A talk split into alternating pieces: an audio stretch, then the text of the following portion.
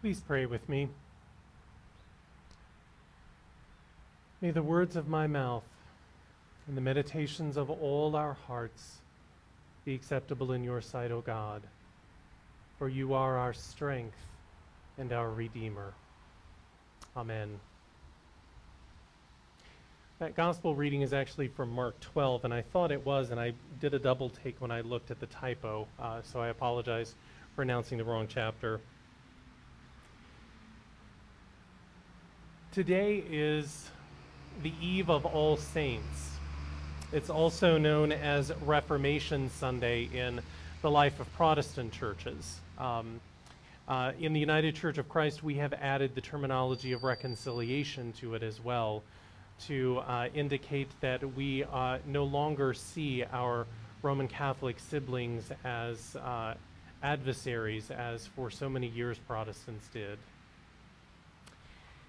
But it is appropriate that we remember the life and witness not only of Martin Luther, but of all the reformers throughout the history of the church uh, on this day. And we will name a good number of them in our prayers a little bit later. But it is particularly appropriate to talk a little bit about Martin Luther today and what led to the Reformation that began in 1517, that certainly had antecedents going back many years before that.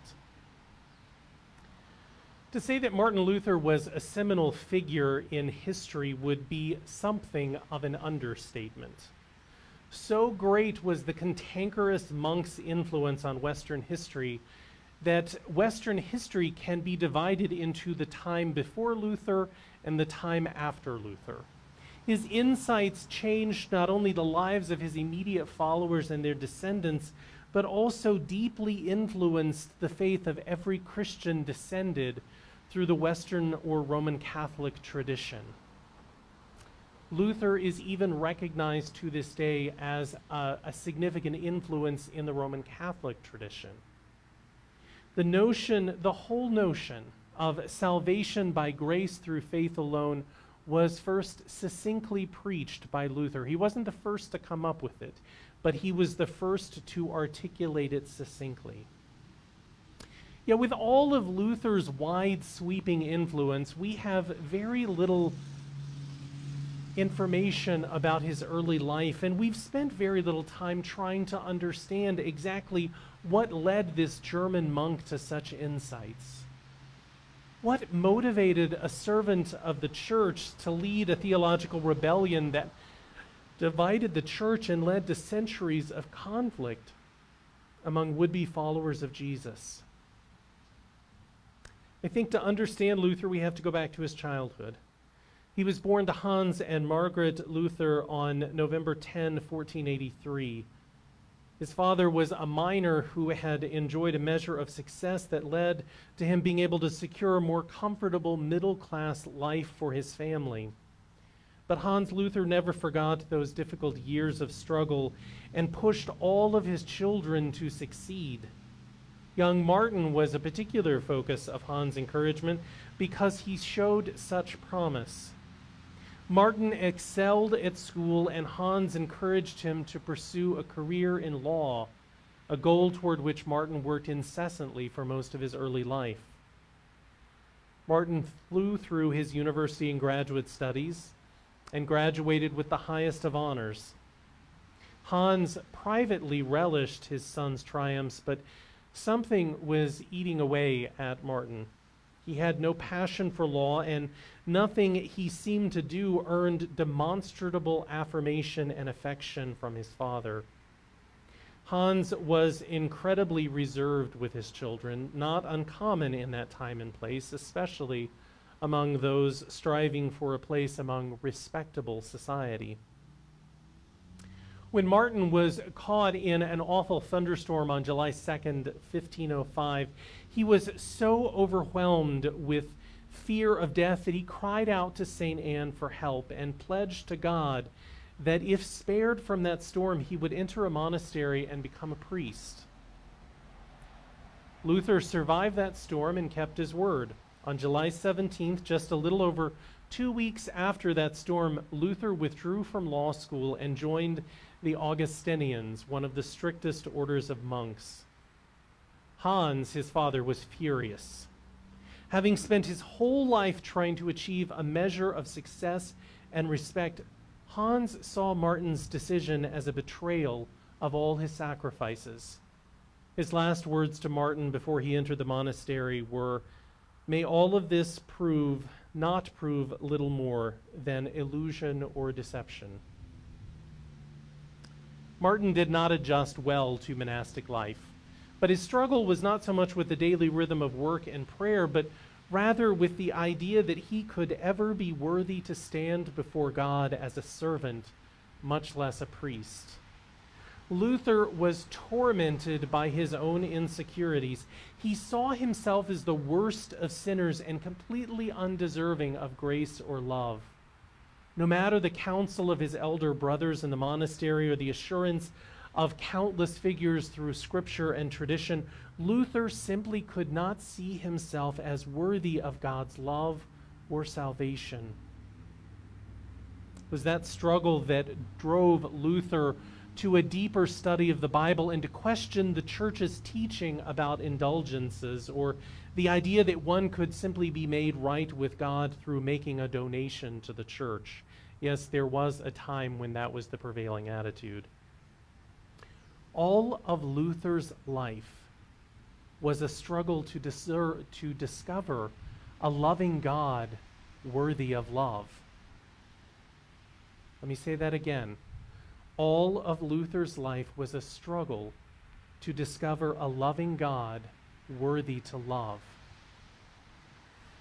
It's no accident that the emblem of Lutheranism, the tradition of Christianity that traces its roots to Martin Luther, is a cross embossed over a heart at the center of a budding flower. The struggle to define the core of the Judeo Christian faith has been with us from the very beginning. What is the very heart of God's will for creation? And what does it mean to follow that will? Those are the questions that have driven matriarchs and patriarchs and prophets and philosophers and rabbis and pastors and teachers throughout the thousands of years of this tradition that has been handed on to us. And we stand with them in asking those same questions. Now, it's important to realize as Christians that Jesus wasn't the first to ask those questions or to address them. Jesus stands in that long line of faithful questioners and benefited from the wisdom and the insight of those who came before him. He was a devout Jew and knew by heart the Shema, those beautiful verses from Deuteronomy that we heard read this morning. And that's why it should come as no surprise to us that Jesus responds as he does when that scribe approaches him in the temple and asks, What is the most important commandment? At first, we might be inclined to think this is another trap, for these verses come in the midst of the confrontation between Jesus and the religious leaders in the temple. He has driven out the merchants and the lenders who had taken up residence in that space, and he has been questioned by the religious leaders who were seeking to understand exactly what he's trying to do. Many of them suspect that Jesus is a terrorist. They believe he will attempt a rebellion against Rome, one that will lead to much bloodshed and suffering as well as to a loss of power and position for them. That's why they seek to trap him with questions about whether one should pay taxes to the emperor, and what will be the nature of life in the resurrection if there is one. Jesus has answered their questions with wisdom and insight, eluding the traps that they have set for him. I think that's what leads this lone scribe to approach Jesus and earnestly ask what Jesus sees as the most important commandment. This isn't a trap, it's rather an honest question from a religious leader who has watched Jesus interact with the temple establishment and found him and his teaching to be intriguing enough to risk ridicule by treating Jesus with respect. That's what he does in walking up to Jesus and asking his opinion. Jesus senses that this man is sincere and he offers a thoughtful response and invites that man into conversation.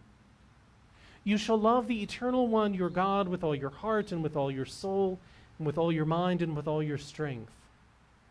That's the very heart of the Jewish faith, recited multiple times a day by devout Jews for millennia. These words do not come as a surprise to the scribe, but rather confirm that Jesus stands with him in seeking to be faithful to the teachings of Moses and Miriam and all the prophets. Jesus follows, though, that there is a second commandment that cannot be divorced from the first You shall love your neighbor as yourself. These words would not come as a surprise to the religious teacher either, for all of the 613 or 614 laws of their tradition, it depends on how you read one verse, were based on the very premise of loving one's neighbor. The man is utterly delighted with Jesus' response and says, You've spoken rightly. It's far more important to love God with everything we have and are, and to love our neighbors as ourselves than to worry about burnt offerings or sacrifices. And Jesus is so impressed with that man's response that he says quite pointedly, You're not far from the kingdom of God. It's the most impressive response we've heard from Jesus toward any religious or political leader in all of Mark's gospel. This encounter between Jesus and the scribe is unique in that the scribe comes to Jesus not to trap Jesus, but to honestly understand. He wants to know who Jesus is and what Jesus is really teaching. And he reaches out with an honest question and opens the door for legitimate conversation.